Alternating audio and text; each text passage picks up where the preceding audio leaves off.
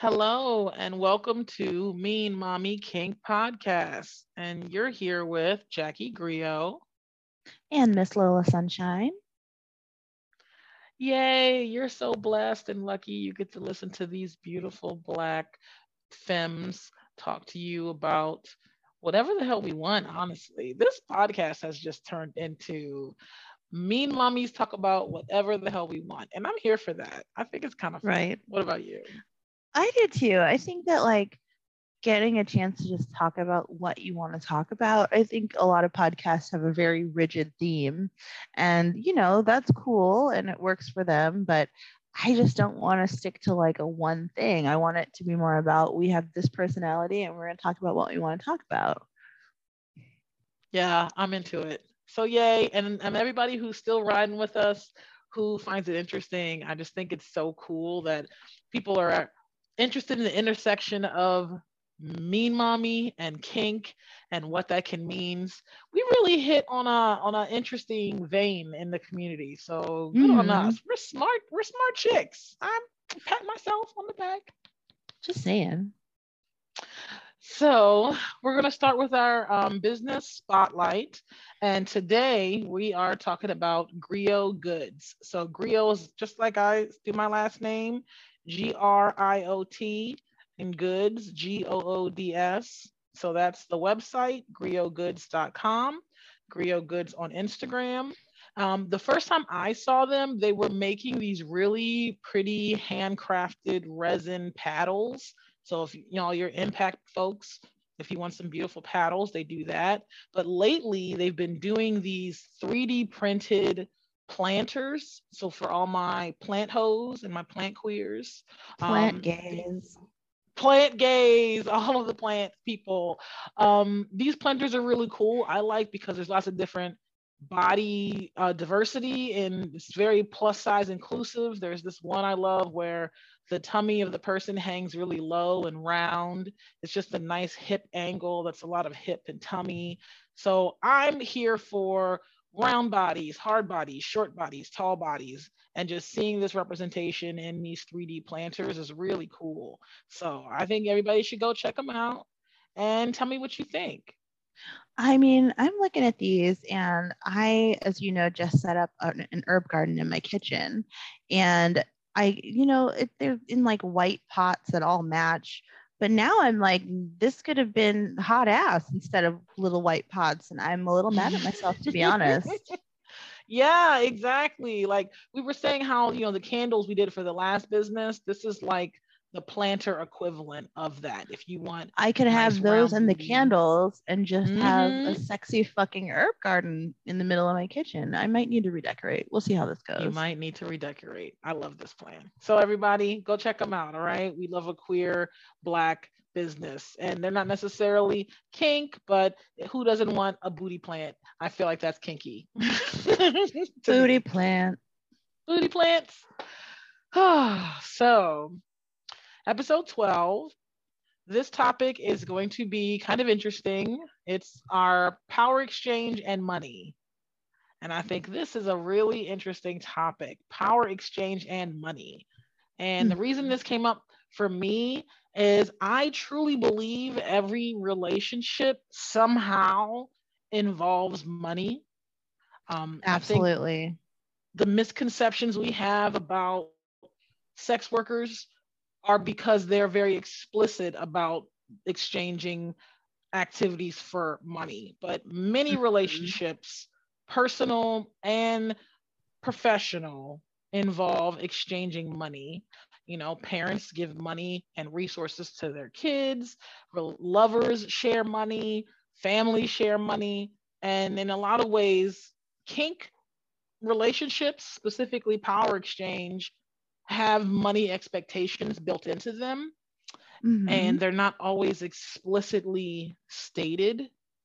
And i think it's time we have that conversation. People have expectations and, about it. Yeah even when it is explicitly stated it's not always what you think i think mm-hmm. a lot mm-hmm. of folks see findoms online that are just you know hollering that people should give them money and that is a kink for some people they absolutely mm-hmm. love to do that for people and more power to them please continue paying these nice findoms but people think that's what money and power change starts and ends with when really that's just mm-hmm. a very small section of how money and power exchange can go together um, it, it, usually isn't that. It, it is occasionally, but like that's a very small niche fetish.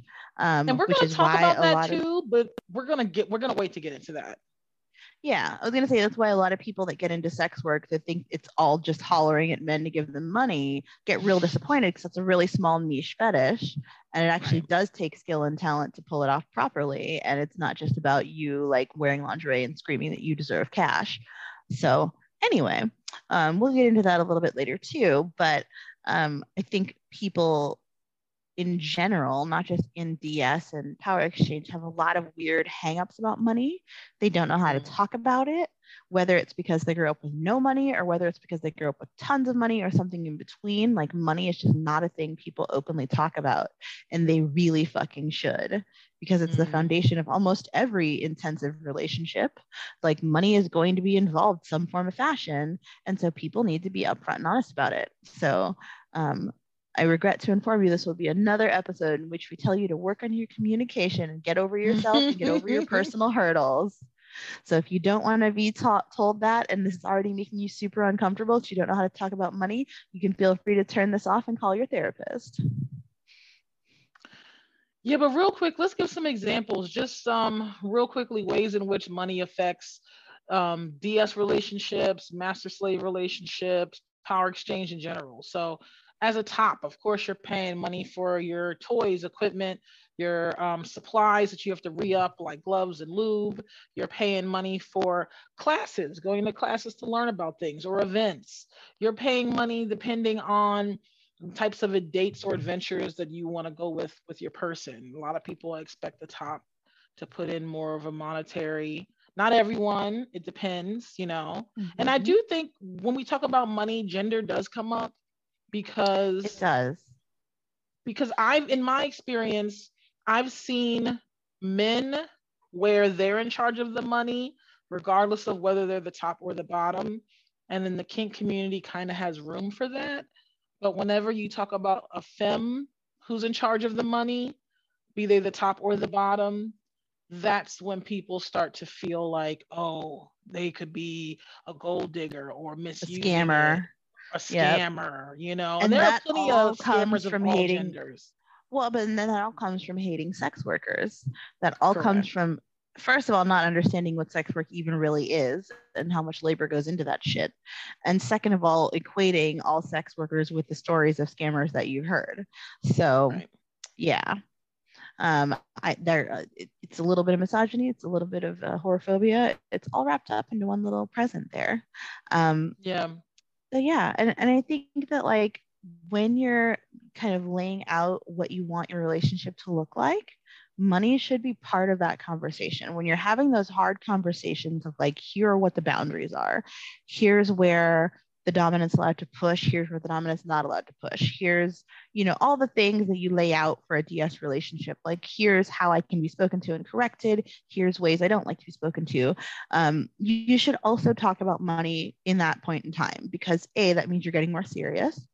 And B, that means that like you're already having an uncomfortable conversation. You guys are both here at the table to have like the sexy time is is on pause so that you can talk about the practical time of like it would be wonderful if I were available for sex with you all the time, but I get UTIs all the time as well. So you have to understand like you're already having like the weird shit, right?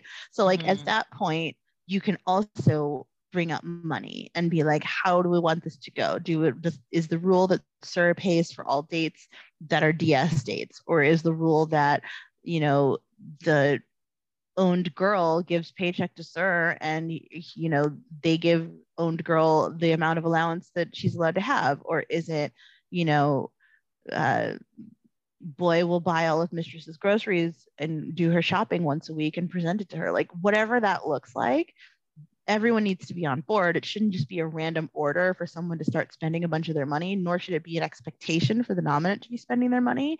It should be mm-hmm. something upfront and agreed about. And I think a lot of the problem comes twofold one, that it's not agreed upon ahead of time. And then the other side of that coin is when you really start like getting into DS and start living together and things like that, then the unsexy parts of money come up. And since like your relationship is based on sexy, no one wants to talk about the unsexy and then things fucking spiral.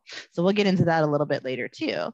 But you have to have those conversations and they have to be really upfront that way not only does everyone know where they stand but it lets people know that they can talk to you about money because money circumstances also change and so Absolutely. if you right so if you're afraid to talk to your dominant about money or if you're afraid to admit to your submissive that you lost your job three months ago and don't have any more money or whatever that's a problem and it's going to lead nowhere good so I encourage you all have the hard conversations. If you don't have money, you don't have money. If you're not comfortable spending the money you have in a certain direction, say that shit too.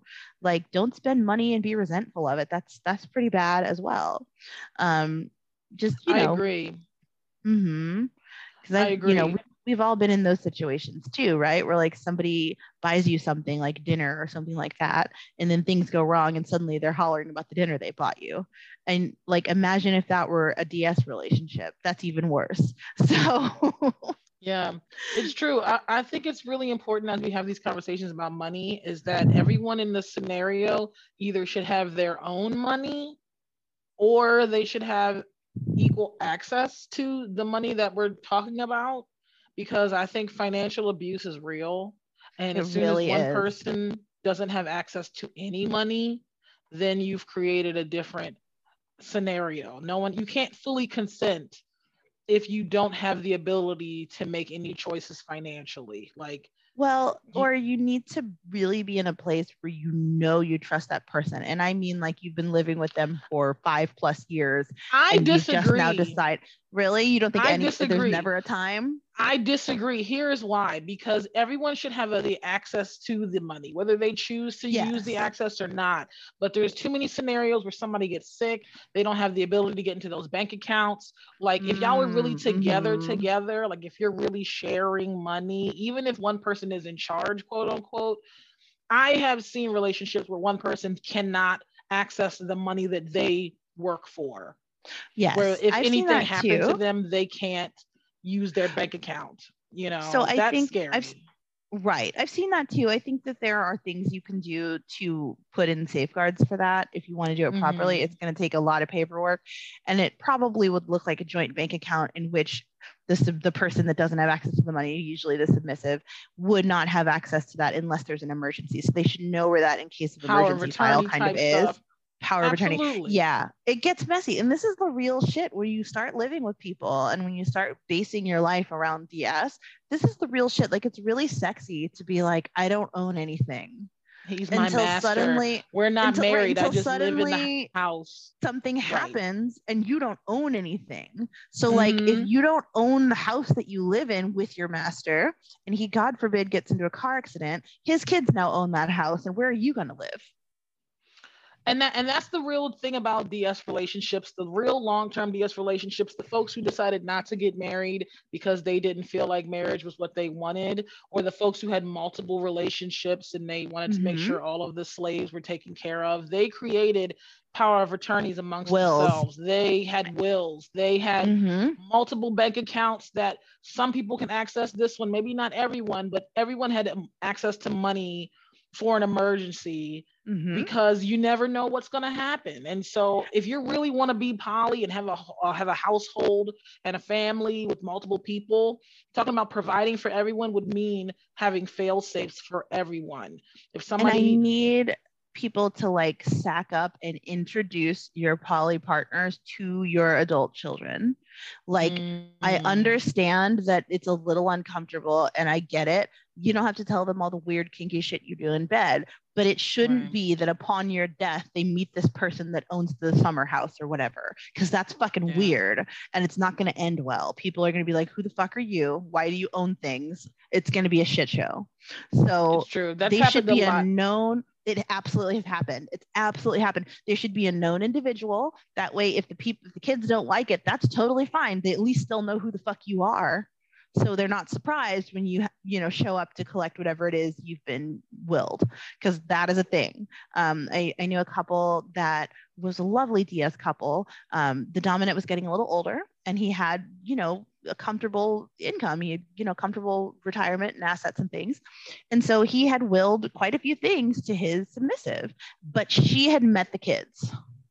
And the mm. kids were like not super thrilled that she was getting a couple of things that they thought they were entitled to, but at least they knew it was coming. So that yeah. someday, Lord forbid, I hope he lives forever, but someday, you know, they would not be surprised when this woman they barely know, who's definitely not their mother, gets certain things.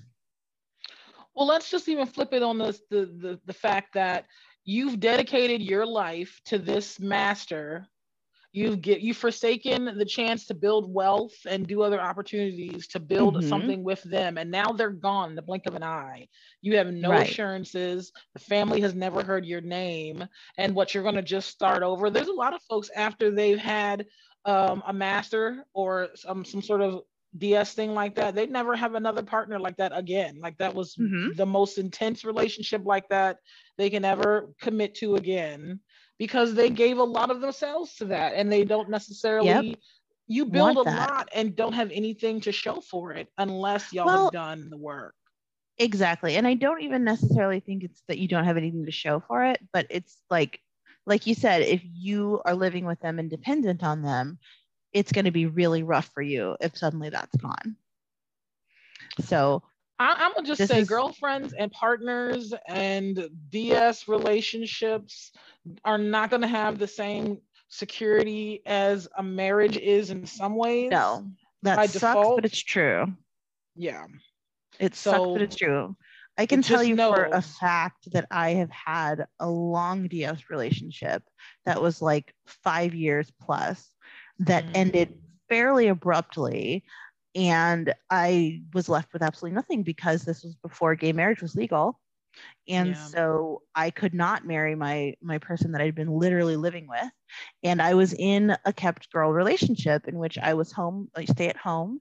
Um, I didn't have no access to money that we'll get into a little bit more about what my role around money was there because it was very mm-hmm. unique but i didn't work i didn't have my own income um, and so when suddenly our relationship ended it was like the transitional period was super rough because i had nothing yeah. set up right like i had no you know and i was literally like at the whim of like what she was willing to do for me which is crazy like that's that's another thing you need to get put in writing, like a prenup almost. You can trust me, you can get that done. I was just about to say married. that.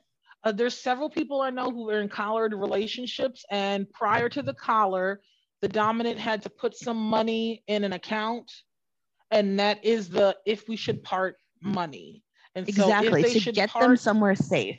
To get them somewhere safe, so they don't have to, you know, people still dating or still um, um living with their ex for so many months after because they can't afford housing but now the two of y'all are resentful living in the same house and you know right. it's hard to switch off with like as people as someone who's left the ds relationship and then that person was still in my house for a while it's hard to switch back to mm-hmm.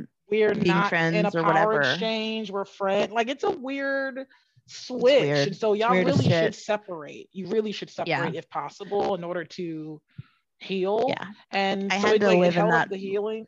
Yeah. It does. I had to live in that relationship for a, couple of months for sure while I tried to figure out mm. my situation. And, you know, first of all, thank God we had a two bedroom and I could move into the other room because that would have been even weirder.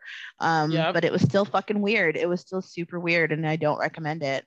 Um, I was going to say to you the kind of thing that you were saying about like having something set up so that you're submissive or what have you can get somewhere safe. I mm-hmm. firmly believe that as a dominant is your responsibility to make sure that people land safely. And yes. I know that there are times when there are some exceptions to that rule. Like if if someone is physically trying to hurt you, right? Right. Um, then of course you don't stand there while they're physically trying to come at you and say, you know, whatever. Um, but even then, I've had partners that have had pretty severe mental illness moments. Um, and some of them were triggered by breakups that were naturally happening for other reasons. And it's mm-hmm. still your responsibility to make sure they're somewhere safe. That someplace might not be in your house, but it's your responsibility if unless you're completely out of options. It's like calling the police right? Like you don't call the police right. unless there's literally no other option. Like homeboy's outside with a gun and there's nothing you can fucking do. You've tried right. yelling through the window. You're scared to death. He's going to hurt the neighbors and you and now you have to deal with the police. Like it's that level. Like unless they're that level it's your responsibility to make sure they land safely. I have seen a lot of dominants that will literally leave someone in a party mm-hmm. or literally leave someone in the middle of a conference. And that person will be like uh, yeah it, or right like they'll be crying a mess in the middle of IMSL. And mm-hmm. it's like who the fuck leaves someone in the middle of a leather conference so that they look like a fool in front of all their friends and peers because they're going through a breakup in the middle of a leather conference? Like you couldn't wait yeah. two days. You couldn't wait two fucking days. Like i said unless they did something extremely violent you didn't have that much grace you know what I'm saying? Like these Honestly. are the things where I'm just like, you need to be an adult. If you're the one that took ownership of the relationship, then you have to take ownership of the breakup as well, which doesn't mean that submissive get to act any type of way, but it does mean that like you need to be a grown up. You need to like again make sure someone lands safely. If if my sure, person is crying in the middle of IMSL, they should be having an orgasm at the same time. Period. Right. If I didn't cause it and we're not, if they're not enjoying those tears, something has gone very fucking wrong. And exactly. it is my job as a dominant to try to figure out what that is and try to make sure that they're safe. And again, that might not be with you, but like you need to make sure they have something. You need to make sure they're going to Leather Family or they're going to their best yeah. friend's room or they have a way home or whatever. Like I've literally seen people get left in the middle of parties and it's just a yeah. shit show. And That's I'm just like this right. Yeah. like you it is your responsibility. You you were with this person for however long and you said that you were taking ownership of this relationship. So yeah they're pulling a bunch of things that is definitely going to end in a breakup but like you need to do it a good way. And if you've been living together that also entails spending the money to make sure they're somewhere safe if they've given you all the power of their money. If they haven't, then of course it's on them. But if they've like been putting their paychecks into your account for however long, it is absolutely your responsibility to make sure they have somewhere else to live. That's a good place to live, to help them move, all the things because they've given you their money.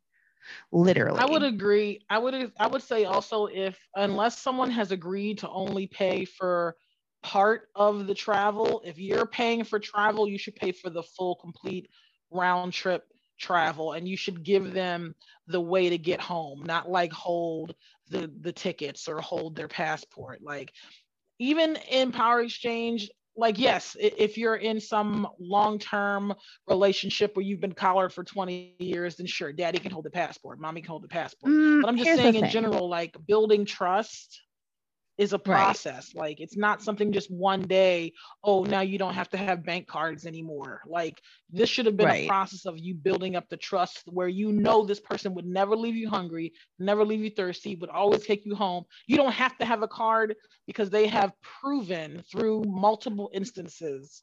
Right, years, literally years. It shouldn't be months, yes. it should be years. And like years of Correct. real time, not years of online, years of living yes. together not years of you talking online. Don't do that. Don't mistake that for like in person time. Um, and, that, and also that's another thing. Oh, go ahead. Just say what you want to say. I was gonna say I'd also argue that in those relationships, when you said like daddy holds the passport, mommy has the you know bank cards, I am sorry, and I know that I'm about to betray my fellow dominants here, but we're a fucking mess and part of the reason submissives are wonderful is a lot of them are highly organized individuals that make our lives mm. so much mm. fucking better. And that is part of the service they provide. I have never once heard of an MS couple or a DS couple going on an international trip in which daddy had the passports. Daddy doesn't know where the fucking passports are. Absolutely not. The girl has the passport, the travel insurance, the currency in both the US dollars and wherever they're heading, the itinerary, mm. the fucking phone cards. You know what I'm saying? Like, daddy doesn't yeah. even know what the hotel's called. Stop acting crazy. Like, yeah, it's true. It's true. I will say I love that part of being a top where I can just like absolutely in the car and I don't even know where we're going. Like my mm-hmm. partners sometimes they're like, "You just get in the car with me," and I'm like, "Yeah, you're taking it's me beautiful. to get food." exactly. I trust that you. I trust that you have our best interest at heart because you are in service. Like that is such a lovely dynamic. And it is also, I, I actually love it from both sides of the slash, although I admittedly mm-hmm. have not done it from a submissive side for a very long time. But like I said, that the relationship I had in which I was a stay at home kept girl, I was not just at home, you know, in a bubble bath. I was literally like running the household in the, the actual way that 1950s housewives used to run a household, which means mm-hmm. that I had the checkbook, I had a credit card in my name, I had access to the bank accounts. And because we were queer, I had all of her personal information, like social security numbers and things, so that I could call places like utilities and pretend to be her and get shit done that she never even knew was a problem. Yeah. So I was actually the one that was trusted with the access to all the things. And that's another direction that, that money can go. And you really better trust somebody before you give a submissive your social security number, right? Like, mm-hmm. you really better know who the fuck has a credit card in your name so they don't run up a bunch of debt and then disappear. Like, seriously. So, you know, yeah, that's true. Mm-hmm. You can get That's burned more what I've way. Yeah. Absolutely. So like there are some relationships I've seen where like the dominant wants to control all the money, but there are a lot of relationships I've seen where the submissive becomes like the personal finance assistant because it's so much easier to handle that for your dominant. So they don't have to worry that the utilities are paid. They don't have to worry whatever, whatever. Like it just it like she could there was one time where um, there was a television that she'd seen on sale somewhere while she was at work and it was a big sale so she called me in the middle of my day and was like what are you doing and i was like laundry and she's like i need you to drive to the south bay and get a television and i was like that's an hour away, but let me go ahead and get in this car that you pay for. And so, right.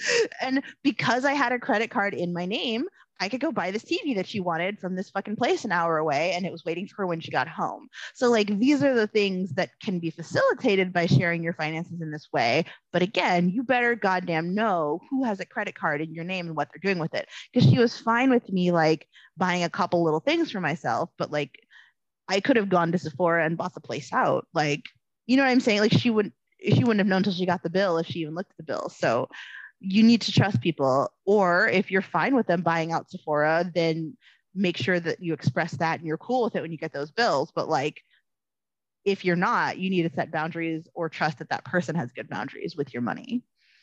So yeah, that's kind of the other side of the like, coin.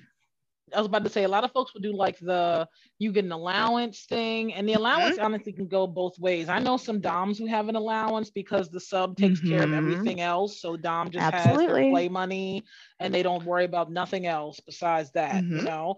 And I've seen some DOMs where they have their paycheck go straight to the sub who then allots it accordingly and doesn't even yep you know so it really is the, the money the power comes from who gets the benefit of this exchange in what ways? Because some people love to have all of the money control and some people would love to never have to think about money ever. exactly and and that so, is such a service like honestly mm-hmm. there I, I start we started off by saying there are lots of people that are uncomfortable dealing with money they're either mm-hmm. bad at it or it makes them really nervous or whatever so if you mm-hmm. have someone willing to do that service for you that you can trust enough to be able to do that service for you that is a huge huge weight off your shoulders to like know that shit's just handled like i had a budget she approved it and then we were good to go she did and not I have to worry about things. For a lot of folks with executive dysfunction,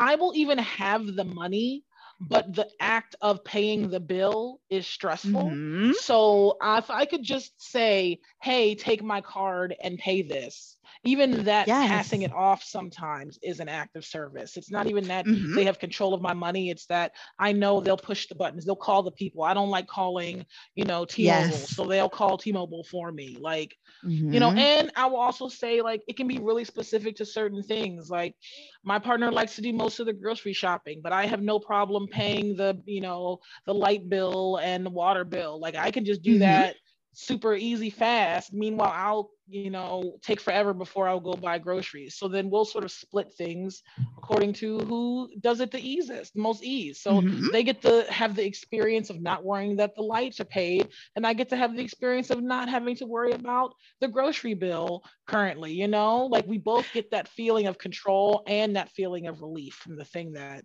causes the stress. Mm-hmm. And that's real relationships, which really should be a part of your DS. Your mm-hmm. DS really can't, if you're living together, really can't just be all like fetish porn.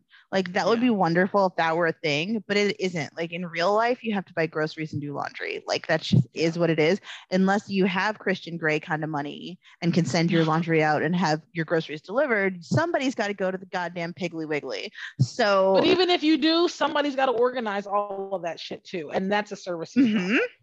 It certainly like, is. Like I said, mm-hmm. getting a budget together because her finances were a complete mess. Not because she didn't have money, because she was bad at executive dysfunction.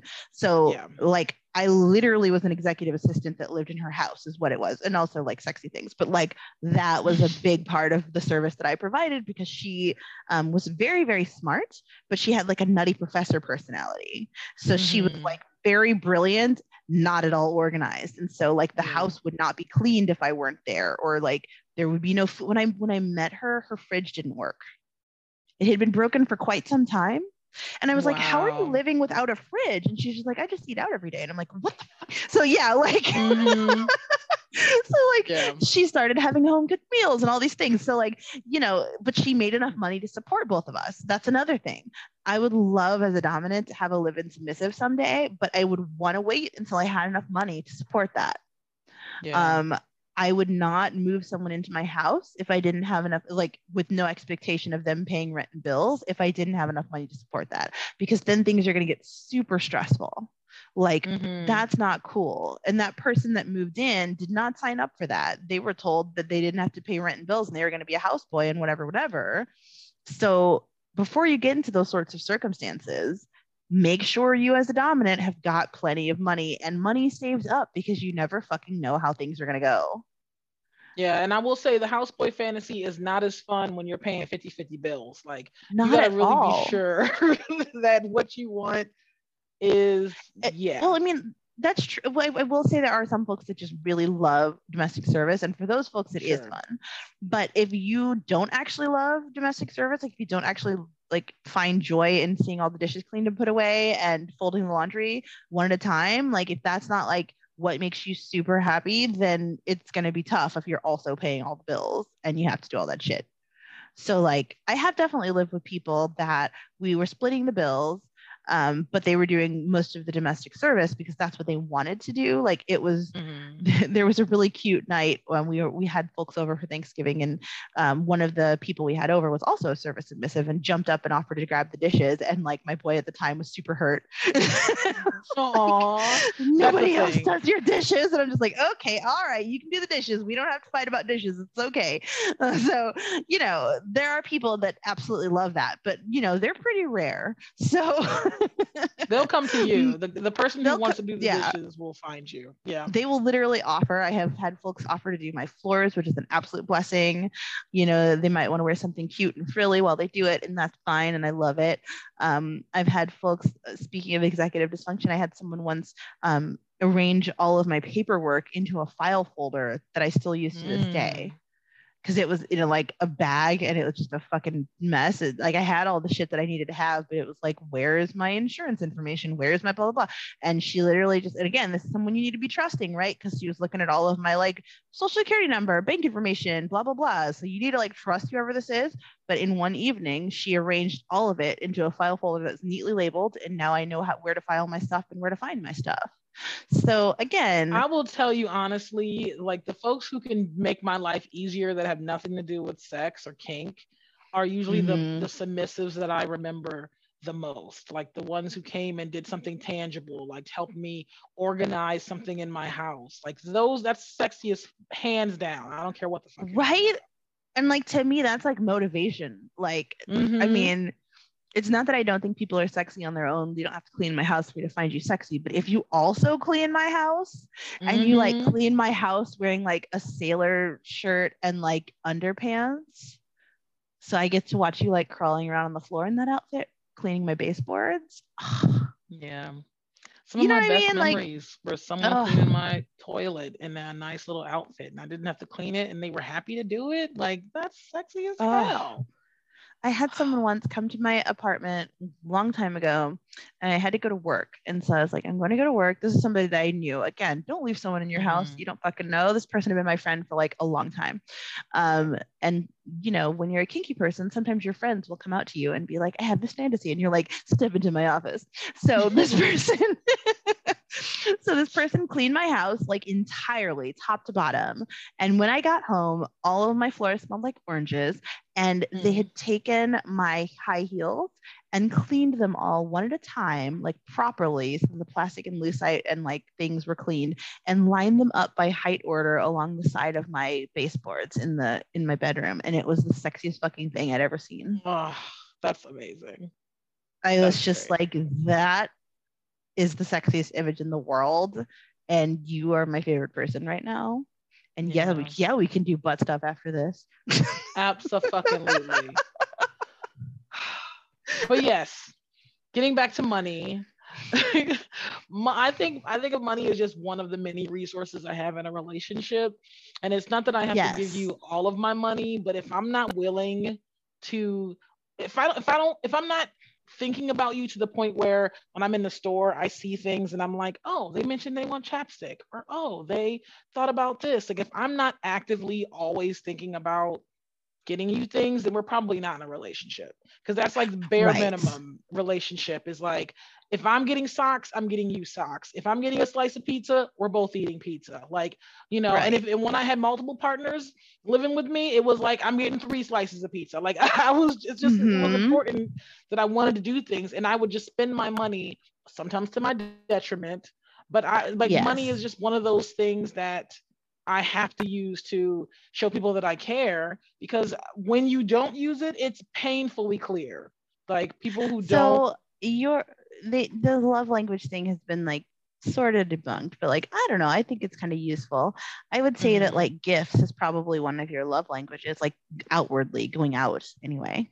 Absolutely, be- because I think I love Mhm. words too. I love you know affirmations and all that stuff. But like, if you, I've dated people who would not buy me a drink, you know, I didn't realize Oh. that until we started dating because they don't spend money on others. They only Mm. spend it on themselves. And so for me, it became important early on reciprocity in power exchange because you Mhm. know, as a switch, if you have a bo- if you're a bottom or the top or whatever you are, it's really easy to be taken advantage of. And so reciprocity, Yep. people who recognize that and who are constantly looking for ways to do something nice for themselves and others. Like you can't neglect Mhm. yourself, but you also can't neglect this person that you want to you say you love like you want to fuck me in the ass and throw me against a wall and i can't even get a goddamn sandwich you know like this shit don't make sense. Okay, like right. So yeah, I, I it doesn't make sense to me Well, And I it's a real too, thing. Like, it is a real thing, and I think too that like you should be upfront if you like gifts. Not to say like I demand gifts, but like, oh, I love when people buy me little things, or it's like super sweet when someone's out and sees something and they, th- you know, it makes me think they thought of me. Like, there are ways to bring that up that don't make you sound like you're demanding gifts. Like, I think it's really important for people to know that. I dated someone that that was his love language, and it didn't have to be mm-hmm. an expensive gift, just like little cute tchotchkes that I would find out and about would like make Yeah. him completely happy. And it's not one of my love languages. I actually don't care if people buy me things. I have plenty of things on my own. I'm Mhm. I'm uh, there's probably a Beyonce lyric about buying my own shit, but that's pretty much how I am. If I want something, I buy it. And the Ariana Grande, I see it, I like it, I want it, I got it. I don't need you to buy it for Mm. me. I've probably already bought it for myself.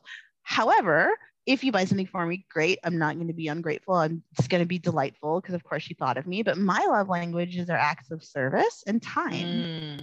So I would much rather have someone come over to my house with like a bucket of chicken and lay on the couch and watch a movie with me than I would have them, you know, take me shopping or whatever. You know what I mean? Like that alone time is wonderful. But that's and money like, as well too. It's just a different way yeah, of doing it. It's the money. It's really valuable. My you, time, the gas, the all of it. Yes, my time is really valuable, and I think other people's time is really valuable. So if they spend that time with me in any capacity, I'm flattered, and if they spend that time with me in service, I'm just like smitten. Like mm-hmm. that is the mm-hmm. closest thing to romance that I fucking experience. So yeah, I mm. think it's important to kind of know these things though, because if you have a partner where if you bought them a $5 pack of stickers, it would make their entire week, then buy the fucking stickers. Like, just, you know what I'm saying? Like, yeah. unless you're in very dire straits, in which case be upfront with your partner about that and tell them, like, I saw these stickers and I wish I had enough money to get them for you. Like, you could say that. That's totally fine to say. Like I saw this amazing Hello Kitty necklace, but it was like $30 and I just had to pay rent. You can totally say that. And that person will still know I that will, you thought of them. I will say though, a lot of power exchange relationships, yes, acts of service, but also gift giving. A lot of folks, mm-hmm. there's a, a expectation of either my top is going to give me things, maybe a collar, maybe some pretty things, or my mm-hmm. bottom is going to present me with things because they think I'm cool or they're going to do things for me. So there is that constant like money wrapped up in power exchange. Going to these events are not cheap. Getting oh these God, outfits seriously. are not cheap. You know, like DS and power exchange relationships get. Ex- I spent and and uh, you know i would say i had my my person my slave for like four years and i had to have spent easily 40 grand on that motherfucker over those four oh, years. yeah. had to. Because you're talking about going places they're living with me we're eating together and in my situation i made more money than them. So i was like taking care of us together and they showed their service by having you know they had their job but their job wasn't um, right. you know, supporting us. It was mostly just to maintain their bills and to not be completely draining everything on mm-hmm. me but they were paying through their service with their time and things like that but mm-hmm. yes there was so much more money involved in having a slave quote unquote that people don't talk about it's like you, you're oh, yeah. don't actually throw them in the closet like you do actually right have, you want a grown man in your house that's grown man groceries Mm-hmm. If they drink, those are the, then they're going to continue to drink with you. So you're buying margaritas for two. You know, like it, all the shit adds up. The yep. sexy part is just one small component.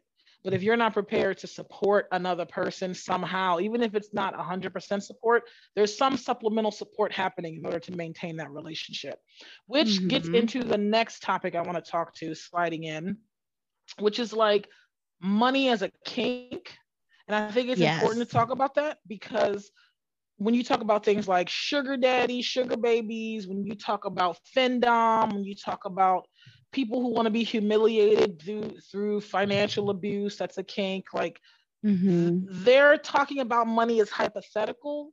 They're not necessarily talking about the reality of money. So even if right. you get a hundred 300 a thousand whatever amount of money you may or may not which usually people aren't getting lots of money. A lot of that also is the the fantasy well, of it. I, I i will speak to the other side of that coin in just a minute. Finish your thought.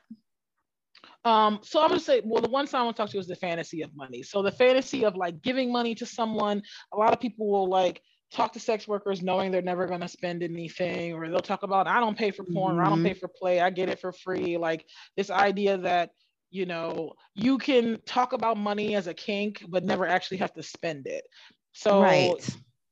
being clear like like for instance i used to have a client who would want me to call like who, who would want me to call him and tell him his social security number so the money is the kink right the idea that like ooh, baby, I got your social. I could go online. I could get some bank credit cards. I could run up and ruin your life. Like, you know, the kink is the idea of the danger of the power of what it would be mm-hmm. if I had mm-hmm. actually done this stuff. The reality of it is, I did not get no whole lot of money from this man. Yes, I got some money, but it was not no bank credit card social type money. The the the kink was him thinking about the damage I could do with money but the mm-hmm. reality of it was, even though there was some money exchange, is he he's not.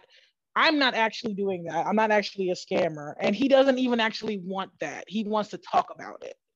So some people are Mhm. going to talk about sugar daddy, some people are going to talk about findom or whatever, but it doesn't mean they're actually giving you their money.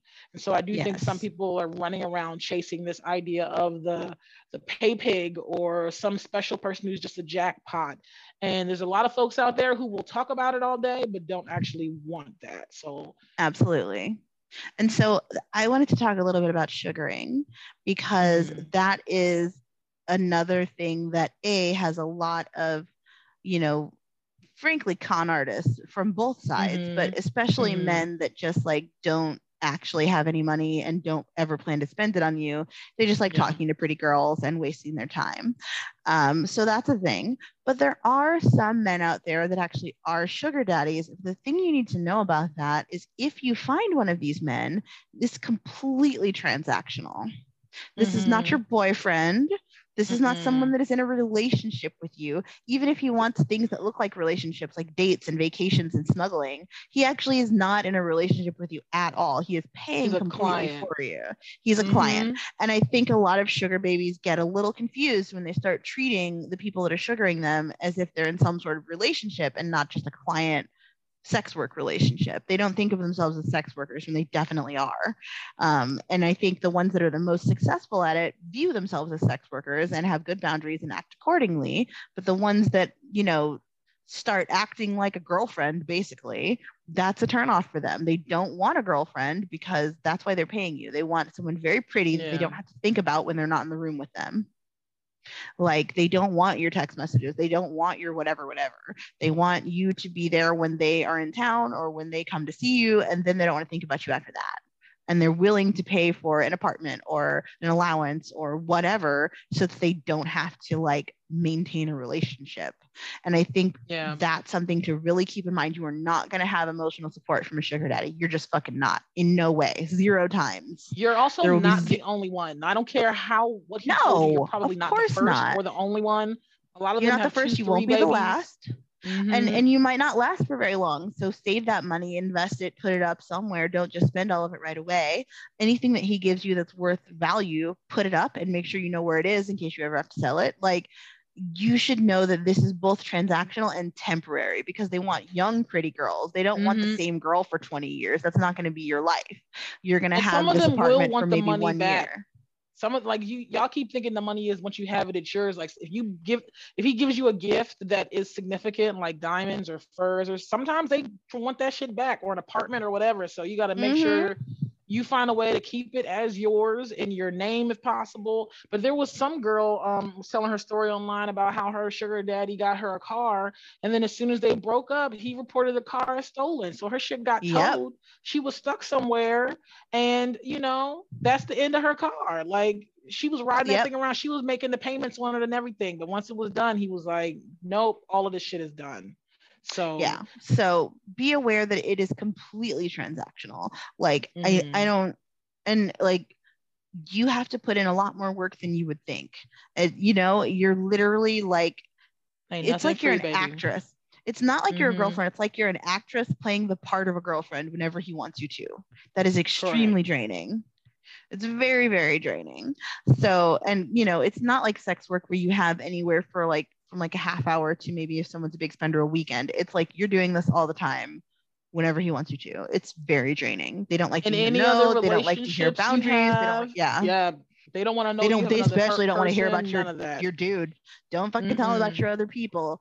That's not a thing. So yeah you have to you are their perfect little doll baby that lives in a tiny Yep. apartment they bought you. So your be aware that that doesn't matter. You're just their toy. Yep. so they don't want to hear about you being you are literally a toy you're a very expensive toy that does not have political beliefs does not have opinions you know what i'm saying like you are literally Mhm. a wind-up doll so and I, and again even finding a man that will do that is rare most of the sugaring sites are just full of like wankers and con artists so Wankers and cheaters be yeah. a wankers, cheaters, con artists, you know, scammers that in a different direction. So be aware that it's much harder than it looks. It's not something you can just fall into. And if you are lucky enough to find someone that actually has money and wants to do it, it's not quite what you think. So, And know, for anyone who's accepting money, it is acting. whether it's a gift, if you're accepting money as a gift or accepting it for your work or whatever you're doing, be really clear with yourself and with this person what accepting that money means because people mm-hmm. will try to make it mean different things. It's like this Absolutely. is for this date. This does not mean we're fucking. Or you could say this right. money was a gift. I don't owe you shit, but you need to be clear so that you could protect yourself because some people will use past gifts they try to hold it on to you make they make you feel mm-hmm. like you owe them something. But honestly, if you give me the money, I owe you what we agreed to before that, but I don't owe you anything additional. There's no refunds, none of that. It's dead. Right. like if you're and I and I think to get back to you know back up a little bit from sex work and get back into like DS relationships. If you are in a relationship giving gifts, those are gifts. Like mm-hmm. if you're mm-hmm. borrowing money, then you need to make it really clear that that's a loan and when that loan will be paid back which is good practice for any loan. You need an actual deadline and you need to stick to that deadline because that's how loans work. Um, mm-hmm. So if you're borrowing money back and forth, you need to be very clear about the terms and boundaries of that. It's not like I just borrowed this money from you and we live together, so I'm never paying it back. Like that's not a thing. It's like if you have to borrow money, which I don't recommend doing if you can avoid it, but sometimes it's unavoidable. I totally get it. I've been there myself. If you have to borrow money, make damn sure that they know when it's being paid back and that you hold yourself accountable to that whether you're dominant or submissive it does not matter you need to make sure you keep that date but anything else that is like i'm giving you $20 or i'm giving you this gift it's a gift don't ask for things back in a breakup or whatever like that's just shit like i don't understand that yeah. shit i bought plenty of things for people that i'm not fucking with now and i did not ask for that shit back like what? i got my collar back I did get my collar back. Collars are a little different. Collars are yeah. different. I, I, take that back. I do have the collars from everyone that I've collared because that's mm-hmm. a little different. That's not just a gift. That's a totally different thing. But like that's if it's a, like I bought our you relationship's over, like our marriage is over, like right. It's like exactly. But if it's like yeah. I bought you a jacket or I bought you like a limited edition Funko Pop. I'm not going to ask you to give that to me. Like, why? What? Come on. Like, I know people that have done that and dominants that have done that, especially. And I think it's just incredibly like, no. Yeah, you don't weird. look, it's you don't look cute when you do that shit. You do not look cute. Mm-hmm. And also, if you go around town talking about all the money you spent on that person, it's not a cute look just so yeah, y'all but know. that's the thing. When you give somebody something, you really don't know how it's gonna go. I mean, I had a, mm-hmm. a, a, slave, and they got a um they got a, a some body modification for me, and then now the story is they got it for a completely different reason. But that's not what I paid for. You know, like that's not what actually happened. But the thing that we did that meant one thing the meaning has changed and means something else completely, you know? So it's sure. like when you give someone something, be it money, be it time, be it what have you, it's like there's a risk to that. Um, but that's mm-hmm. the whole mm-hmm. thing about power exchange. It's like you can't take it back. You just have to right. grow from the experience and do something different the next time. You know, I'm not going to lament yeah everything that went wrong. And the, the investments I made in people, the money investments, I still feel like I got my money's worth because I'm the kind of person who did what I would do. Like I'm that type of person. Mm. Whether or not it worked well, I'm still the type of person who invests in the people that I love and care about. And that's what I get. Right. I yeah. I have definitely spent money on folks and regretted it because some dumb shit has happened.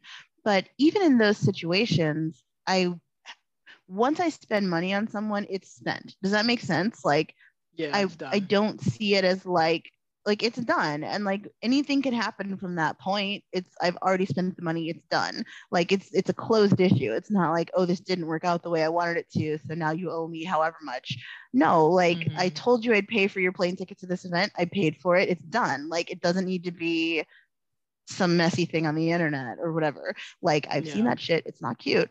Um and that being said too whoever is spending this money to help someone get to an event, to buy someone cute fetish wear, to take someone to dinner, whatever, it, it really is just like paying for someone's dinner on a vanilla date. There's no mm. expectation from that. You are not entitled to sex and play because you've paid for this thing. And Absolutely. if if the person changes their mind, whether it's in a polite way or a completely fucking messy way, which has happened to me in the past, it's they're they are able to do that it it might make you think later like this was super messy i don't want to continue but mm-hmm. you're not entitled in that moment to say something like i paid for you to be here or i bought this outfit you're wearing, or whatever. You know what I mean? Like that's a complete yeah. shit thing to do. Don't like I don't care if you're the dominant or the submissive in that situation. Don't fucking do that.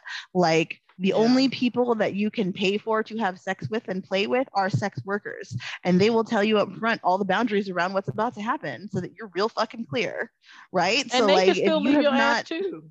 Oh, sure, absolutely. They can change your fucking their fucking mind too.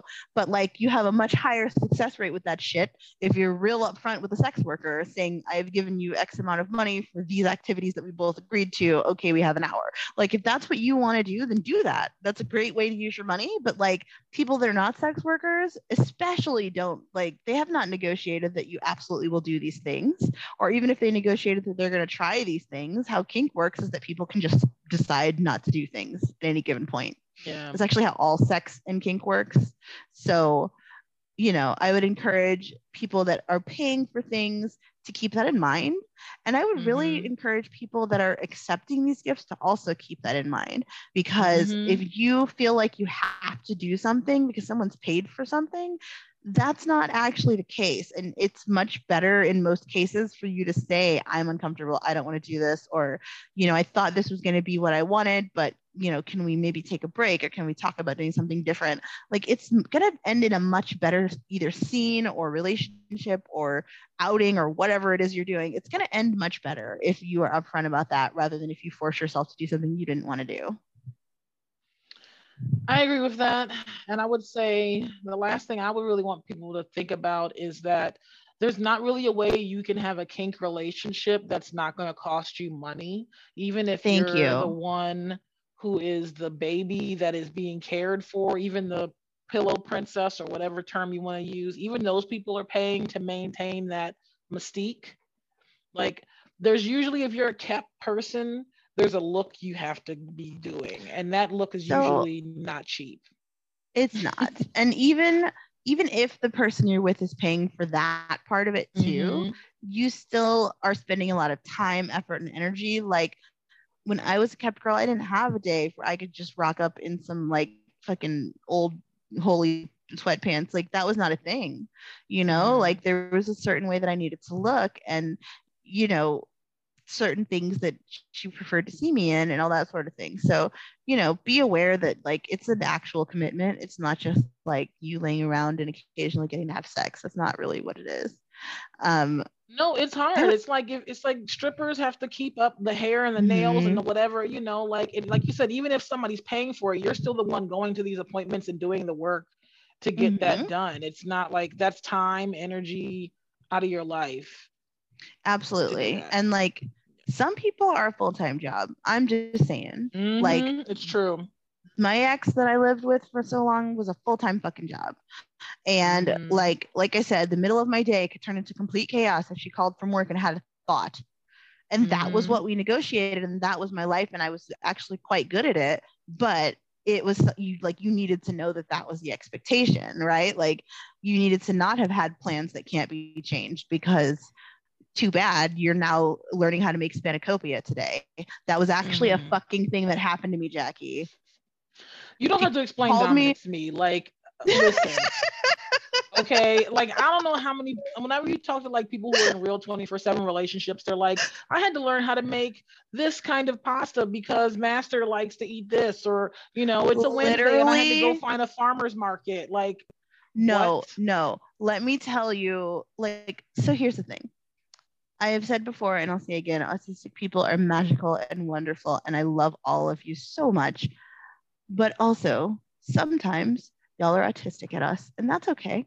Um, I I have some things going on with me too, some ADHD. So some I know sometimes I'm ADHD at you all. It's fine. Definitely, she was somewhere on the spectrum because the day I learned how to make spanakopita, it was because the place where she worked had served it for lunch, and she wanted it again for dinner.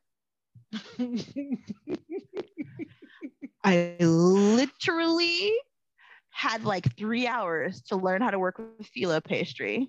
Jackie, I'd never even seen it before. Listen, how much of consensual slavery is learning some obscure meal that your abdominal wants to eat? And you have two hours to either go get it made or create it yourself. Like I'm it's so it's ridiculous could you all please that are listening to this DM one of us with this meal that you've learned to make? Tell me what it was because I want to commiserate with y'all. tell me, or if you're a dominant that's done this unreasonable shit, tell me what you told them to fucking make. Tell me what you had a craving for in the middle of the goddamn day and you called them and said, I need you to drive two hours to the only checkers in town or whatever. Like, tell me what it is you did because I want to know. I can't I learned wait for this. spinach quiche because mm-hmm. it's always fucking just spinach, wanted, isn't it? It's always fucking spinach. I learned spinach quiche because my other mom at some point was just like, I love this and you're going to learn how to make it because sometimes I mm-hmm. want it, mm-hmm. but I don't want to make it. And so I'm like, okay. So it's like, I can make a spinach quiche out of nothing right now. I don't even need all the ingredients. I can pull it out of my oh, ass. Yeah. Cause I'm, I'm so good, with phyllo pastry now. I learned how to make spanakopita like I like a fucking job because it actually was my fucking job, Jackie. It was my fucking job to learn how to make that fucking shit, and I figured it out. I figured yeah, it out. It was, I yeah, was on I YouTube. A... Like, apparently, I have to squeeze the spinach. It was a fucking mess. It was a fucking disaster, can, Jackie. Uh, bitch, I'll make you a spinach quiche when I come over, okay? Because I'm good at it now. We'll even use the fake eggs. I know you can't have the real eggs, but we'll. God we'll, bless. I'll make you some. Yeah, girl, I got that shit. I can't wait. But I yes, literally can't wait it's literally the superpower that all submissive people learn is like some weird obscure meal that your dominant wants a specific way and everyone mm-hmm. you'll have to learn to cook if you have a, a, dinner you cook for everybody else and then you bring out your dom's meal which is like on a separate plate and some sort of weird specific thing that nobody else wants except them. That's and I'm telling you, life. and I know that you know this too. When you accomplish it though, you get this nailed it feeling that you yes. did this weird fucked up nonsense that is completely absurd to anyone with a rational brain. But in your submissive brain, you were like, I learned how to make spanakopita and it was fucking delicious. You're welcome. it's like, yeah, I did put I did put shrimp in it this time. You tasted the difference? You like that too? Ah, yeah that's how and that's the real truth of ds relationships it's just like this hyper awareness of like household chores and like the various moods and attitudes of your person to the point where mm-hmm. you can almost like you learn them so well sometimes you can work you can you can regulate them before they can regulate themselves you just learn so well you're just like you need and i will things. say too it it goes both ways as well. I will say mm-hmm. that like it, it goes both ways because I've had some submissives where I'm like, I order you to stop because you are clearly sick and I don't understand why you're vacuuming right now. I need you to lay down. I need you to go to bed immediately. Like you have a fucking fever. This is not okay. Like mm. it goes both ways. You can like sense when like this person was not telling me they were sick, but they were definitely sick. And I was like, come here, no, turn off the vacuum. Get over here. What the hell? You are so hot. Go to bed. Like it's just. and speaking so, of the yeah, money thing, like I've definitely had submissives where they didn't want to tell me that they needed something or because they felt some kind of way. Mm-hmm. Da, da, da. So I have to be like paying attention enough to be like, here's what you need, take care of it, like da da da. Like we have to ease each yes. other's mind about that, you know.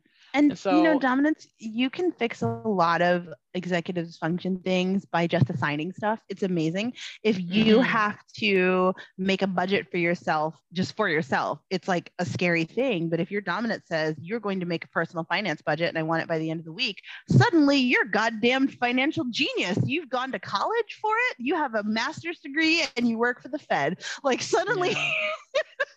you having that you know accountability like, even yes, as a top like or also, bottom, having that accountability is helpful. Well, and again, it's that absurd, like I was assigned to do this thing that's a huge task. Like outwardly speaking, it's a huge task, but since I've been mm-hmm. assigned to do it, I want to nail it and I want to get it done. So like just that, you can you can really affect a lot of change in a good way for how submissives, you know, plan their money, spend their money, get shit done. Um, it's it's surprisingly easy to do. Just make some assignments happen and you know hold them accountable for you know certain things. And it, it's a yeah. complete turnaround a lot of the time it really is. Follow um, and then through is the biggest part, though. If you make the budget, you have to go back and check right. the budget. However many times y'all said you were going to do it, if it's once a week or whatever, like you have to do that part, or else the budget is just meaningless. So. Absolutely, yeah. But also, like you can set them up for success. You can get like the automatic payments they were always afraid to do set up. You can like, I want that set up by tomorrow and you're going to show me your bank app and show me the payment setup to the electric company and the water company. And then three months from now, they're going to be like, you know what? I haven't worried about a utility in like three months. Like, yeah, because you know when they're going to come out of your account and they come out of your account the end yeah you're welcome you know so there's a lot of effective change that you can do um, and and it's it's something that you can help with it, you know we talked a lot about submissives running everything which to be honest happens more often than we'd like to think but um, as a dominant you can also as a dominant you can also help out in that way too while still maintaining the ds um, which is really a nice thing. Uh, i would say the I, number one that... no go ahead. No go ahead I was just gonna say the number one way that I feel like a person is an actual dominant is if you care about my money management. If you don't care how I spend money, that's a red flag for me. Even if I'm spending it not on you, if you just know that I'm making irresponsible money decisions and you don't ever right. chime in or check, that to me is like you're a scammer because now you feel like maybe I'm irresponsible, maybe I'll spend money on you. Like that's how you can tell like a FinDom a real one from like a scammer because a real FinDom doesn't want all your money.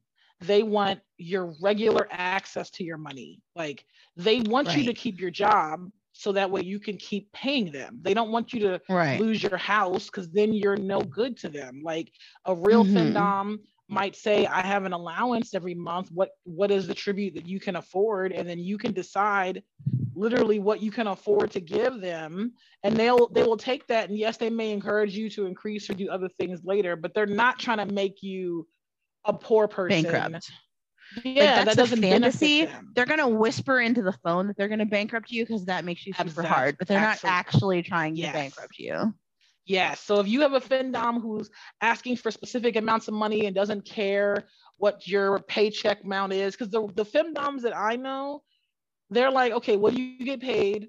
Okay, so from that, what can you afford to give me? Like, you tell me what you can give me. And if you can't tell me a no number, then you're not ready for this. You can go. Exactly. If, exactly. If you can give you me a number, if it's fifty dollars, exactly. If you can only do fifty dollars every two weeks, then here's my. I'll take my fifty, and you can talk to me exactly this long, and then you can talk to me again when you have your next tribute or whatever the arrangement is you know but like it's not give me your whole paycheck give me everything give me your credit card give me your it's not that and even the doms i know who have a credit card from their slave or submissive they usually say something like hey i'm going to use the credit card now do you have an mm-hmm. issue with me spending $400 on this card today because even if i have a budget things happen. I don't know necessarily if it's cool every single right. time to spend $400. So I would still say something up front versus fucking up somebody's credit and then them getting mad and cutting the card off and then I can't use it anymore. Like it's a exactly. symbiotic relationship. Like you're working together. So mm-hmm. yeah, so that's the number one way you can tell if they're not actually a real like caring about you dominant is if they don't care mm-hmm. about your financial situation at all well so i said it before my i feel that my job as a dominant is to make people's lives better and mm-hmm. if i mm. don't care about all the aspects of their life including how they spend money and like their finances and setting themselves up for future success i'm not doing a very good job right absolutely like and some of the best dominants i've ever had have given me financial advice which sounds yep. weird to say and like it sound like I, I i totally get that like we are taught especially in the Western world, not to discuss money. Like mm-hmm. we're taught not to bring it up. We're taught not to get up into people's business. We're taught not to share our business. We're taught to be ashamed if we don't have a lot of money. We're taught to be kind of ashamed if we have a lot of money. There's no way to win, right? Like there's no good yeah. way to talk about money. So like you just have to talk about it like you would talk about going to the doctor, right? So like the same way you would go to the doctor and be like, between my legs, I have something itching. I need this addressed. That's the kind of energy you need to bring to talking about money, especially if you're trying to have like a hard conversation about how to get your finances in order. So all of my the like best dominants that I've had have been able to sit down and talk about money back and forth in this very like calm clinical fashion. Be like, here's what we have or here's what you have you know mm. what are your goals what are the bills you have to pay you know how short are you every month? How can we you know make this balance? Or how much extra do you have every month? Are you saving it? Are you spending it on dumb shit? Let's mm-hmm. balance this so that you have some savings and some dumb shit money. You know what i mean? Like there everyone that I've been able to really respect has been able to do that with me, both the dominant and the submissive, really. And I can tell yeah. a lot about how mature a submissive is by how they can talk to me about money. Because Yeah, if they get weird about money, it's not a great sign for their maturity levels. Right? Like if they can't talk to you about money, either the lack of it or like sitting down and planning a budget or whatever, if they can't talk to me about money, then now I'm worried that there's other grown up stuff that you won't be able to talk to me about. I agree. And I would say for folks who don't have a lot of money, if you're like hearing this and you're thinking, oh, I don't have a lot of money, can I not be in a DS relationship? I'm, we're not saying that necessarily, but we are saying that making wise choices with money will be helpful. If you're in a arrangement and y'all are both you know not making a lot of money then your job is going to be to save money or to Mhm. and or to make know, a budget that balances. exactly keep your expenses Believe low, me, I know. Keep mhm. like so here here's some some handy tips because i certainly did not have a comfortable money for uh, many of the years i was doing ds many of them. Mhm. um so some helpful tips from both sides of the slash. Submissives learn to cook period. Learn to fucking cook period end of story. And don't learn to cook like foodie new york city bistro shit. Learn how to cook like meals that will last Mhm. right? Like somebody in your life knows how to make a arroz con pollo, figure it out. Like learn how to cook shit that's pennies on the dollar and will last for three days. That's tip Mhm. number one, because food is one of the biggest stressors when you don't have a lot of money. And if you can Yeah. save money from your food budget, it takes the worry off of things like rent and utilities. That's tip number one. Tip number two for dominance is again, you can assign things that are gifts that don't cost money so that your Mm. submissives feel like they're giving you things, but they don't cost you any money. So, for example, one year, both the people I was dating were super just in the red financially, and it was Christmas, and they were both super like worried because they couldn't afford a Christmas present or like a good one or anything. And I said, you know what? I'm assigning you two are not allowed to get me a Christmas present. You two must make me a Christmas present. Mm. So it can be like a drawing, it can be something you put together, it can be, but you know, and again, gifts are not my love language. So like something that was hand drawn was like so much sweeter to me and so much more Yeah. special. Like I'm not saying that as like a kindergarten teacher that thinks all the kids' drawings are special. I mean, like really, the fact that they made and then like so my girl made me a drawing. And my boy at the time made me a coupon book of like little servicey things that he could do that didn't cost any money. Like, here's a coupon to massage your feet. Here's a coupon to do your dishes. Here's a coupon to whatever. And that's like so cute, right? So like Such you an can age play thing too, right? so fun. totally was. It was an age play Christmas. So it was totally an age play thing. It was absolutely an age play thing. So it was super cute to open that up on Christmas morning. And my little boy had like made all these little hand drawn cute ass coupons that were just so precious. So, and my little girl had drawn me something, which was also super, super sweet. So, yes, you can again alleviate the stress as a dominant by assigning things. Um, and also like being firm. Like tonight's the night we sit down and look at this budget. Tonight's the night we sit down and figure out whether we can afford to rent this apartment we're looking at. Whatever. Like as a Mhm. dominant, you have to sack up and put on the grown-up pants first sometimes, and that's just how it is. Um, but if you say in the top, the domly dom voice, Tuesday night, money, it's happening, get uncomfortable, meet me in the kitchen, then it's going to happen, right? You're not going to keep Mm. avoiding it and it's not going to keep spiraling. So there's a lot of things that you can do. Um, and again, submissives learn any type of service that you can. So you can help your dominant that has, you know, body pain by learning basic massage. They don't have to pay for something. You know, you can help your um, fem dominant by learning how to paint nails and toes and how to like do cuticles and stuff. You might not be as great as the salon, but that is like something that she can't afford, but it'll make her feel super fancy if you do it at home. So like these are the things that are like you can definitely be in a DS relationship with no type of money. Because again, I did it for a long time. and we would all eat meals together because that's all we could afford. Like I would be making like one chicken and a big pot of rice because that's what we had for food. So it's totally I will possible. say one thing off of this too is that a lot of the things we're talking about, like if you're if you're a service person and you're looking for that experience, but maybe you don't have a dom right now, is like finding a dom or a top in the community that you just respect. You don't they don't necessarily have to be your forever person, but you can serve the community by helping certain people in the community. Like we used to have um the submissives and slaves who would come over and help uh, my leather mom doing her uh, her lawn or doing little odd jobs Mhm. around. And she wasn't their mistress, but they still got the experience of like getting dressed up and doing nice things and so they got to have a lot of the the fun parts of having a mistress without having to be in a deep relationship with one and then she got to have the benefits of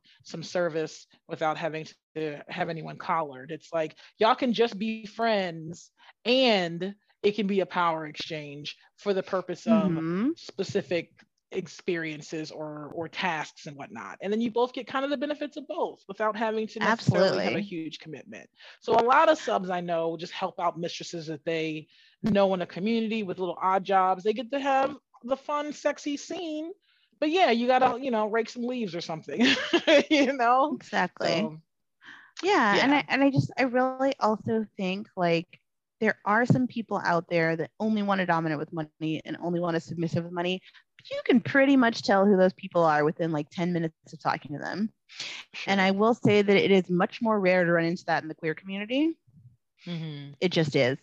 It's Yeah. much more rare. Like you we just have less money in general we're generally like Right. together somehow to make it work because we have less money in general the, the and pol- and the women and all those. They we- Mhm. there's less money on the dollar.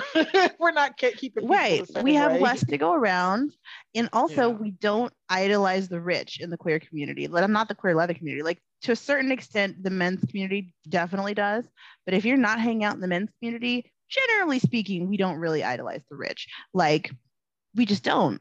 So Yeah. you know people are going to be teaching you know classes on how to make toys from the dollar store. People are going to be teaching classes on how to use your hands and feet not any toys at all. You know people are going to be totally understanding if they're like we're all going out to dinner afterward and you're like i don't have any money. Just say it. And they're just going to be like oh that's cool. You can just eat appetizers off our plate or whatever. Like people just don't have the same hangups around not having any money. They actually get much more uncomfortable if you do have money to be honest. Yeah, then people are like people are like you have a suite at this conference? That's fucking weird. You know what i mean? Like like like a Mm. whole suite of hotel rooms is yours? Like weird. Like what? Like so yeah um don't feel like you can't jump into the leather community if you don't have money for sure especially if you're queer if you're straight as well there are all stripes of people in the het pan leather community so yeah. don't feel like there's not a place for you. Don't feel like just because you can't afford all the cool toys and pieces of flair that you can't be in the leather community. You absolutely can. We'd love to have you. Like like we talked about in earlier episodes, people will give you shit and there will be auctions to be Mhm. had. So keep your eyes out for cheap shit. Um, but even if you can't afford the cheapest of shit, if you show up in jeans and a black t-shirt, you'll fit in. So, so The don't be afraid thing- to come out. the main thing I just want folks to know when we're talking about power exchange and money is that like it's not unreasonable to have money expectations and that you should negotiate that along with everything else when you're talking about Yes. STDs and monogamy versus poly versus whatever. When you're having all those conversations, you can also say, my expectation is whoever I serve is going to take care of me financially as well. Like I want that to be built into this. Or my expectation of whoever serves me is that I am going to have a time commitment and a money commitment. Like I would like to be taken care of a certain way. One of your jobs may be keeping my hair and nails up or whatever the thing that you want. If you expressly state that, even if it's not something they can do right then, they know that that's something that your expectation is to work towards. And I will say there are a lot of folks who maybe they only have a certain amount of money in the beginning of the relationship and then that can increase as the mm-hmm. relationship gets more serious. So you're not obligated to give anyone your whole check after five months of being their submissive. But if you were looking for 24 7 long term, then it may be something that comes up depending on the kind of relationships y'all y'all want to set up. So there's not really a wrong way to do it. It's just being clear about it. And when we're not clear is when that that that world of financial abuse becomes really real. Um, not having access to money or not having money at all or being denied access to money um, is one of the ways a relationship can become abusive very quickly. And so Oh yeah, absolutely. we just have to let people know that they that's I- something I- to be aware of. I want to say like talking about money too takes the power out of it. right? Like it takes the anxiety out of it. It sounds counterintuitive, but like if you don't talk about it and you just let it kind of fester, like we don't have enough for rent, what are we going to do? And no one's talking about it. Or um, there's a vacation coming up. I don't know if I'm expected to put in for this hotel room or whatever. If you don't talk about it, it's super anxiety producing. But if you just sit down and have a frank conversation about like where you are and what we're doing and what the expectations are, you know, you'll know. And that takes mm. all the power out of it and it takes all the anxiety out of it. If you sit down with someone and say, We're going on a trip, do you need me to go have these on this hotel room with you? Your dominant might say, No, I got it. Or they might say, Yeah, that'd be great. And know what your budget is now. Yeah. Right. Like before that, you were like, Afterward, are they going to ask me for half of this expensive hotel room? Right. Yeah. And that's anxiety producing. You don't know what you could spend. You don't know. You don't know. So it's important. And to, paying like, for the hotel is not dominant. Paying for the item No. is not dominant, nor is it submissive. It's just No. the arrangement. Like some submissives pay more, some doms pay more. Like that's the arrangement. It's what people feel comfortable with and what makes them happy. Because sometimes it does make me happy to pay for a hotel room for someone because I mm-hmm. like hotel rooms. I'm bougie as fuck. And so if I'm visiting someone as a dominant and I want to be having some sort of sex with them, potentially, again, it's not a guarantee. Yeah, I'm going to pay for a hotel room because I want to make sure we have a nice hotel room. Mhm. So, you know, it's these are things, but you know, if it were a different circumstance, maybe I would have a partner that wants to stay in a different hotel room. Like it's it's all about what makes people comfortable. So for example, I met um someone that used to be a dominant of mine. We still play together on rare occasions. And since we had been in a relationship for quite a while, I knew his habits and I knew his likes and dislikes. And so I booked the hotel room from the S side of the slash. I paid for it because I wanted to, it was a gift. But I, I also picked a hotel that aesthetically he would like. Mhm. It, it would not have been my choice for a hotel because it was very daddy colors, like dark wood, Mhm.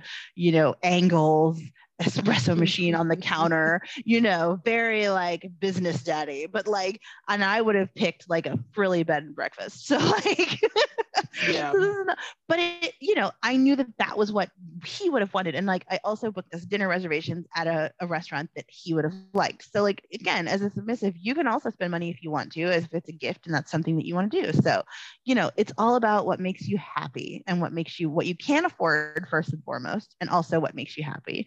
So if you can't afford it, don't just fucking don't. Just be upfront about it and say, Yeah. I, I don't have it. And if you can't afford it, but it's not making you happy, don't fucking do it. Like, Yeah. don't do things that make you unhappy because you think that's how it's supposed to go. Again, have a conversation, even if it's difficult. and the priorities of what is most important should always be shining through. If I find out you're spending your rent money on me, I'm gonna be pissed. Yes, I'm gonna be mad as fuck. I don't want that responsibility of you being homeless now because you thought I needed a, a PlayStation 5. I don't know. Right, like, Like, it's there's not no that. There's no food in your house because you went to take me to get my nails and toes done. What is wrong with you? Like, Yeah. Absolutely not. Like, no, I don't want that. So again, if you don't have it, you don't fucking have it. And it's really lovely to say to someone, I wish I could do XYZ, or I saw this thing and wished I could have got it for you. Because then they still know you're thinking of them. But you're also Mhm. being realistic and you're not putting yourself in negative bank balance so that you can buy this thing you saw or take them out to dinner. Like that's not necessary. Oh, the last two things I wanted to bring up, which I guess is the same thing, is um, if you're the kind of person who likes receiving gifts, making a gift list is good because folks don't want to have to guess what the fuck to get you when they finally do have money. That's so stressful. Um, and the other thing is, I remember Mama Vi used to tell me she used to have a boy book that had a list of all of her people that she like took care of, their favorite colors, favorite foods, gift ideas for them. You know, like anytime she thought, oh, so and so might like this, she would write it in her book. And so then she just had Mhm. this ongoing list of things that I could get you when I get around to it. So she never had to like figure out what's the, and they were little things, big things, things that she can get more than once, things she can only get once. So it's just the And- idea of folks who need ideas. You There can is a- an- list. An opposite side of the slash there is something called a butler's book that you Mm. can if you're a submissive that's super into personalized like high levels of service google butler's book They're literally what the butler used to keep of everyone's predilections in the house. Mhm. So you can make one of those for your dominant so that you know, you know, when you're out at a bar, here's what she likes for a martini, here's what she likes for a hard drink, here's what she likes for a wine with Mhm. fish, here's what she likes for wine with steak, here's what she likes for wine with dessert. You know what I'm saying? Like you can literally have all of these nitpicky tiny little details. And so if you are going to do something special, it's right there in the book. Um, it's also helpful Yeah. for dominance that if you're in a situation where even though they're technically paying for it, you're the one running to the bar to get the drinks.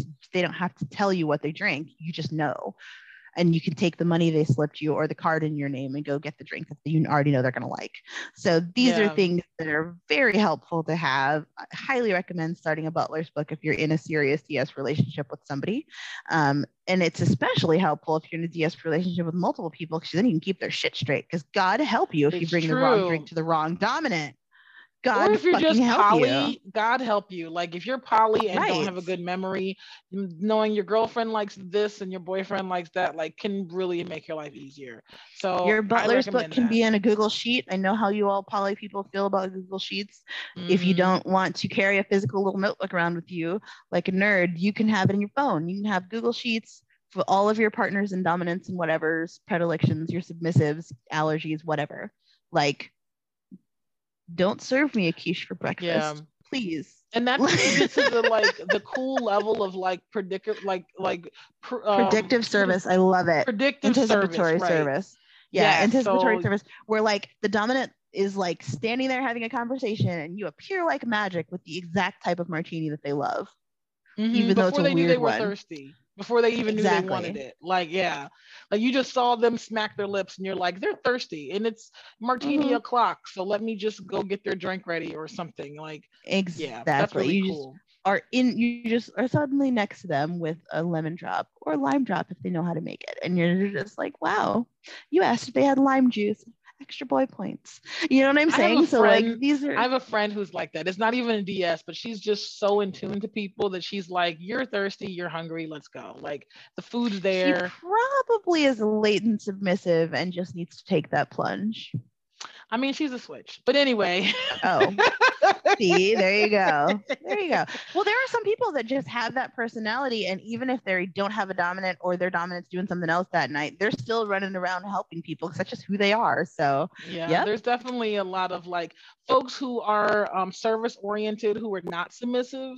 They just love serving others, and so they'll just get a kick Mhm. out of knowing what you like is your favorite thing or having your favorite snack. Like they, yeah, totally. I am very anyway. much that way as a mommy, very much that way. Like I I remember to this day that my girl from like 10 years ago didn't like marshmallows. Like I'm very much that way as a mommy. Like uh, literally that. I I just love that. I love like nailing the perfect gift for somebody, making their food that's like their favorite, remembering that they, you know, this one likes mushrooms but that one doesn't. Like all the things. So like I absolutely am like that as a mommy and it doesn't make me submissive. I just really like details and really like spoiling people when I feel that they're good.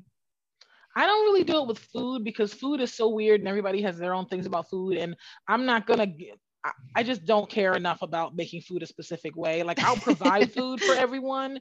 And if you're, you know, allergies or vegan or whatever, I'll provide the right food. But food gets so specific and weird. And some people are so traditionalist that, you know, I, I don't do Mhm. that for food, but I will do that for like massages.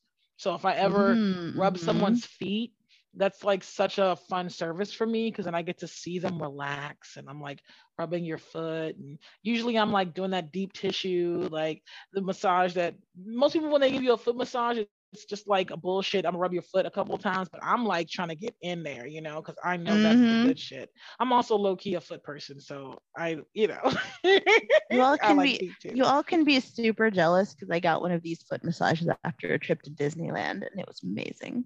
Oh my goodness. You know what I'm saying? Like I just love some feet for me are just sort of like this way of connecting with people because I'm not grossed out by them. Like if they stink, you just wash them. Like it's not that big a deal. Their feet. Like most of the Right. time it's just people are tired and no one ever touches your foot unless they're trying to fuck you. So Mhm. having someone who would just make your foot feel good uh, it's such, such a great service for people and to be able to do it and even though i enjoy it sexually to know how to rub a foot that still feels good sensually, but I'm not trying to fuck you. So you get the benefits of the sensual and the massage without feeling like there's a creep rubbing my body right now. Mm-hmm. Because. I've had some weird foot massages before where I'm like, Yeah. no thanks. I'd rather put on put my shoes back Super on and hobble home. Super good on this. Super good Yeah. on this. Thanks so Yeah. but anyway, no, I just like that it. service thing. Yeah. But anyway, I think we're reaching the end of our time. I just want to make sure. Did we miss anything about money and power exchange that we feel like would be a good I don't think so. I think my main takeaway is don't be afraid to talk about money or do be afraid but do it anyway. Like Yeah. you might be afraid. It might make you really fucking nervous, but do it anyway because it has to get done whether you have a ton of money and you're making wills and power of attorney and whatever, or whether you're, you know, have enough to make it but need to still budget, or whether you're like worried about it because there's not a lot to go around. You have to talk about money. It just has to get Yeah. done. My last thing for the femmes is if someone gives you money and you feel comfortable taking it, then just be clear about what the money is for. If it is for, you know, from a client or as a gift, be clear about that so that later on no one can ever make you feel like you owe them something. I don't care how much fucking money they gave you, you do not owe them shit. You know, I was talking to a mistress I know and her slave bought her the house and, you know, hand, handed her the deed but she still does not owe this person anything because they bought this house you know like that was a Mhm. gift a choice that y'all made. So i just know folks get caught up sometimes when someone gives them a gift or money or an opportunity or experience or a trip they feel like they're caught up in it. And no matter what role you are you know if it's a gift it's a gift. Be able to own that. And if it really gets sticky you can either put that shit down walk away from it or say you gave me this I'm I'm moved on. You need to move on as well too. But don't ever feel like someone Mhm. can hold you with money and you know, it's just it's a resource like any resource. It doesn't have to own Mhm. you. And I, I would say that you should value it the same way that you value your service, that you value your, Mhm. you know, sex that you can offer, that you value anything else in the relationship. I would really encourage you to think of money as just another aspect and not like the be all end all. Absolutely. Because even if they have a lot of money, sometimes it's still not worth it. So you still have to decide Really what's worth Not ask any sex worker on the fucking planet. There has Mhm. always a client where you're just like, you know, the fuck what? I tell you what, if you get daddy Warbucks, if you get Daddy Warbucks, Mm-mm. he probably has something real specific and weird that yeah, no matter what he's paying you, you're gonna feel like it wasn't enough. Right. Or like So, or like just people that think they can cross boundaries and offer more money. Like there's trust me, sex Mm. workers have heard and seen it fucking all. So money does not buy you people. No, um and you just you need to realize that. And there needs to be a point where if you need to walk away from the money, make that choice and don't hesitate. and that's why having your own, having access to your own, even for relationships that y'all been together for years and years, I still advocate everyone having access to money that does not Mhm. require the other person or at the very least you both have access to the same you know amounts of maybe not exact amounts but you both have access to a, a, significant way of getting out freedom money is Yes. freedom if you need it Mhm. yeah there's a lot of folks in abusive relationships now and if they had $5000 they wouldn't be that with that person Right. anymore Absolutely. So- they like five thousand dollars is a life changing amount of money for a lot of people. So like think about it. Think about whether or not you are in a position to leave if you give this person all of this access. Like, do Mhm. you have money put away somewhere else? Do you have resources like family and friends that can help you? If not, and you're not 100% sure about that, you're making a pretty big risk. Yeah, and just like DS can be wonderful and full of love, just like divorce, you know, them things can get ugly Right? fast and you have no protections. Nobody, when they get legal. married, right? Nobody, when they get married, thinks I'm gonna definitely be divorced in three years or five years. But like, you know what I'm saying? Like, nobody gets married with that intention. No one would spend the amount of money on a wedding. Listen, You know what I mean? so so this is what i'm saying like you might think that your dominant is the best person in the whole world and you've been together for five years and now you're finally signing over your bank accounts because that's a fantasy that you've had but nobody thinks they're going to get divorced either Yeah.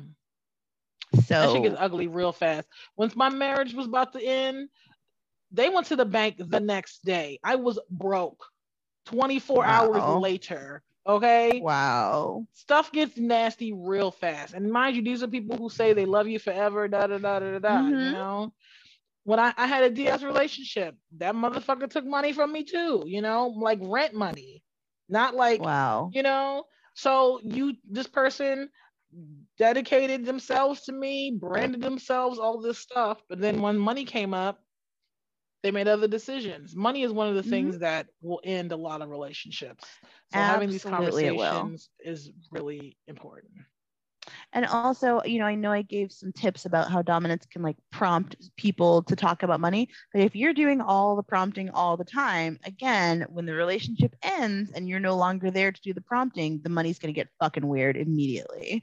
Like literally immediately. So, yeah with with clients it's like they're paying me and they're getting a service or an experience with relationships in general we should be putting money up for each other in different ways even if it's not the same Mm-hmm. amounts we should be putting money towards the relationship in different ways so mhm, how that Yep. looks is what we absolutely. yeah Yep. okay well if y'all want to send us some money we will definitely take it because you love us so much and you're getting so much good good from these podcasts. And uh that's how i feel about it. And you're damn sure getting your money's worth. So doo-doo-doo Mhm, i don't know. I just felt like the right thing to say. Boop I like it. as, you, as you can tell, we're fucking tired. So we're going to end oh my god we're done. We hope you have a wonderful rest of your whatever. And yeah. Peace out. Bye. Bye.